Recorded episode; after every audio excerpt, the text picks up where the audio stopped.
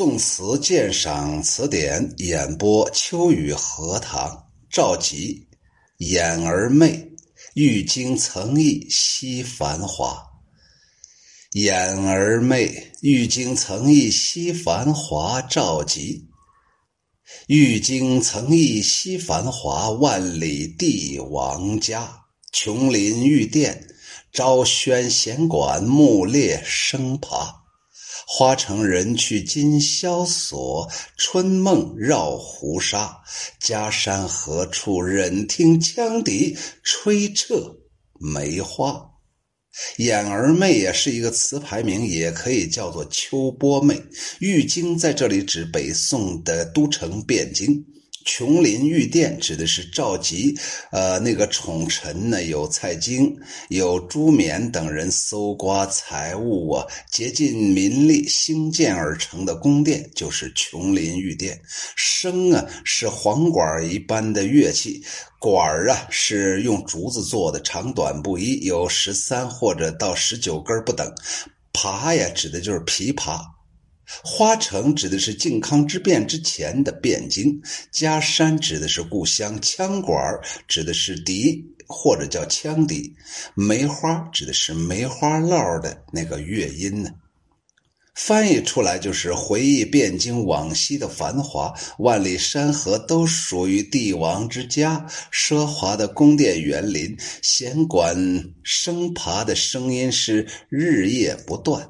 花城早已是空寂无人，萧索冷落。虽然身处黄沙漫天的湖地，那繁华如春的汴京仍然时常萦绕在梦中。家乡在何处呢？怎么忍心听到那羌笛吹奏那凄凉彻骨的梅花烙呢？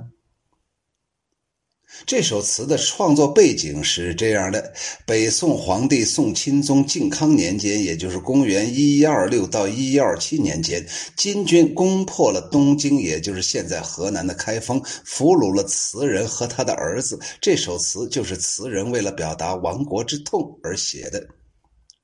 欲京曾忆昔繁华，万里帝王家。这两句就是词人在追忆呀。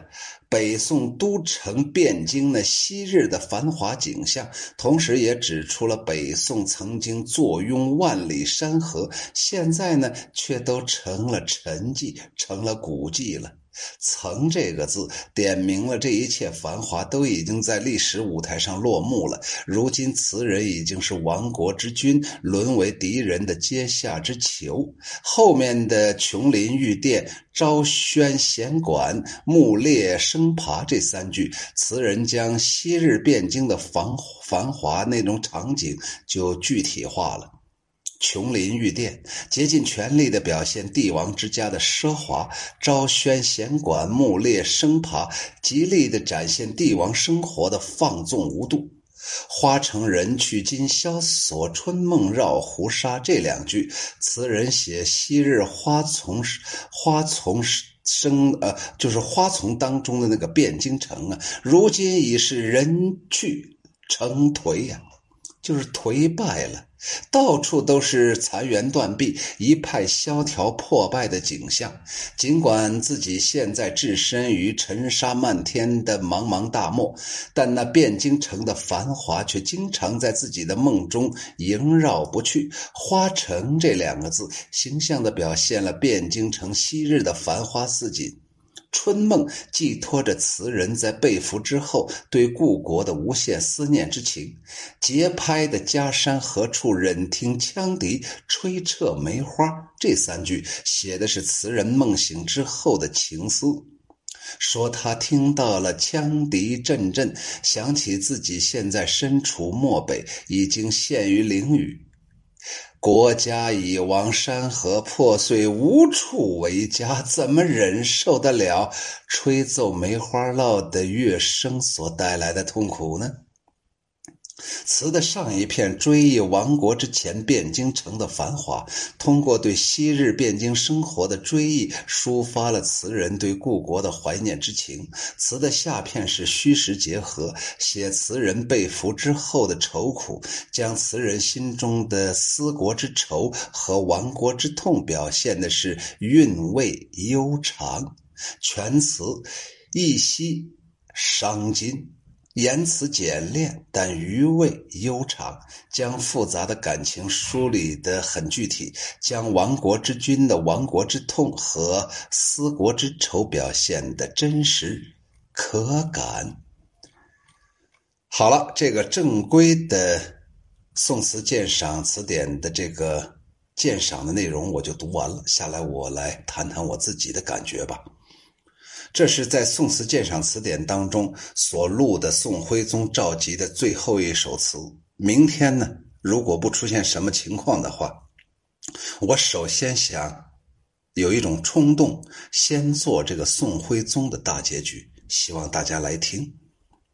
第二个，我想表达的意思是，赵佶呀，很有可能在。亡国之前写了大量大量的充斥着脂粉气的那样一种词，但是还真的没有这种亡国之词来的更直接、更悲苦。原来那些词可能都是，哎呀，欲赋新词强说愁啊，独上高楼，独上高楼啊，有点虚假，有点我故意想这样的意思。可是现在不需要故意了。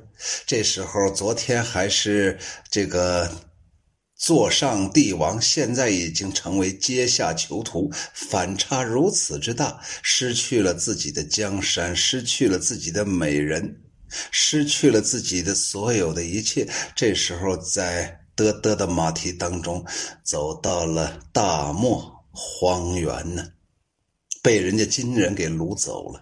到那块儿去呀，过的是非常苦的日子。据说是过住在那个地窖里头啊。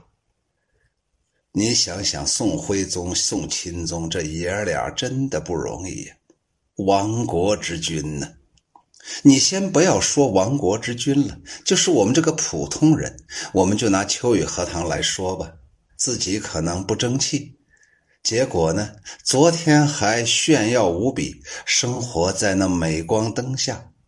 结果今天一下子跌落尘埃，前后反差之大，不得不让你去伤感。这时候刚好呢，我呢又有那么一点文学修养，所以提起笔来刷刷点点写了这么一首词。不管是帝王也罢，还是平常的像秋雨荷塘这类普通人也罢，都会有一种情感。就包括秋雨荷塘解读了这么多的诗，这么多的词。实际上也不过就是想借助于古人的诗词来表达自己的情感罢了。我认识宋宋徽宗是谁吗？我知道岳飞是哪一位吗？我跟李白交往过吗？我曾经跟杜甫一起散步吗？都没有吗？所以呀，这里我想表达的第二、第三个观点就是，每个人都想寻找一种情绪的归属。人生活到最后，活的就是自己的内心。当你很不小心把自己的内心无端的交给别人的时候，你这个内心就非常痛苦。你所做的一切都是在表演，所做的一切都是活在别人的眼光之下，活在别人的口唇之间，那这就是非常痛苦。所以秋雨荷塘现在想竭尽全力的，想活在自己的这么一个气场当中，更何况还有这么多朋友来。捧场，我们就是幸福的人，起码是我是非常幸福的人。第四个，我想表达的意思是，这里面有虚，有实。然后呢，整个这首词是以回忆开始，然后以回忆无望，不可能再回到故都这样一种绝望结束，表达了这位赵吉、这位赵健康、赵健壮。昨天我们说了，那个吉呀，本身就是健康健壮、走的端、行的正的意思。可是现在呢，既不健康，也走了歪门邪路了，多后悔呀！在这一路往北走的路的时候，风沙扑面，打的脸噼里啪啦直疼啊！他就想：哎，十年以前，如果我听这个人劝多好；五年之前，如果我要听那个人的说法，我是不是就不可能走到今天了？一个普通人尚且非常伤感，更何况失去了一个当时在全国 GDP 达到第一名的一个帝王的国君呢？他的美人在哪儿呢？他的宫殿在哪儿呢？他的花园在哪儿呢？他的龙椅在哪儿呢？他的群臣在哪儿呢？他的万里江山又在哪儿呢？只不过今天透过秋雨荷塘的嘴巴，又把它还原一下罢了。还原的是一种痛苦、无奈和伤感。最后啊，借助于赵佶的这首词，我也想生发一种感慨呀，还是孟子所说的好啊。生于忧患，死于安乐。我们大家还是居安思危吧。我们大家还是个人做好自己的事儿。用古人的话来说：“仰不愧于天，俯不怍于人。”对天、对地、对人没有任何羞愧，那我们就基本上能做到堂堂正正。至于遇到一些不可抗力，那你命不好，就像秋雨荷塘在这做直播，房顶塌了，没办法；就像秋雨荷塘做直播，手机爆炸了，把秋雨荷塘炸懵了，没办法。除此之外，剩下的基本上都可以由你来做主。还是我说那话，在培植血脉和人脉的过程当中，秋雨荷塘永远培植的是自己的血脉，人脉靠不住，只有自己的。本领，自己的能力，才能立足于世间而不倒。如果你是一个有羞耻心的人，如果你是一个自强自立的人，如果你是一个真正想实现自己的理想目标的人，我希望各位朋友远离召集，多听别人的劝谏，这样才能让自己成为一个真正的堂堂正正的人呢。眼儿媚，玉京曾忆昔繁华。赵集，玉京曾忆昔繁华，万里帝王家。琼林玉殿，朝宣闲馆，木列生爬。花城人去今萧索，春梦绕胡沙。家山何处忍听羌笛吹彻梅花？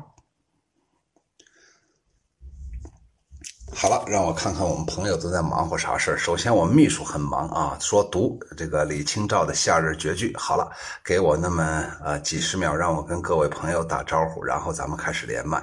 张彤说太伤感了，不好。余说还休说老师说的好，哎，我咋就觉着这话就对我有利的很。宋徽宗体验了大悲大喜呀，哎，当然当然了，这种大悲大喜没有人愿意体验呢。阿中小姑娘送出了非你莫属，谢谢。我们的秋雨荷塘来了，秋雨荷塘是我吗？是不是？还分那个那个阿忠小姑娘还分享了直播间，我们的秘书在这里面又把这个文字录到这儿，谢谢啊。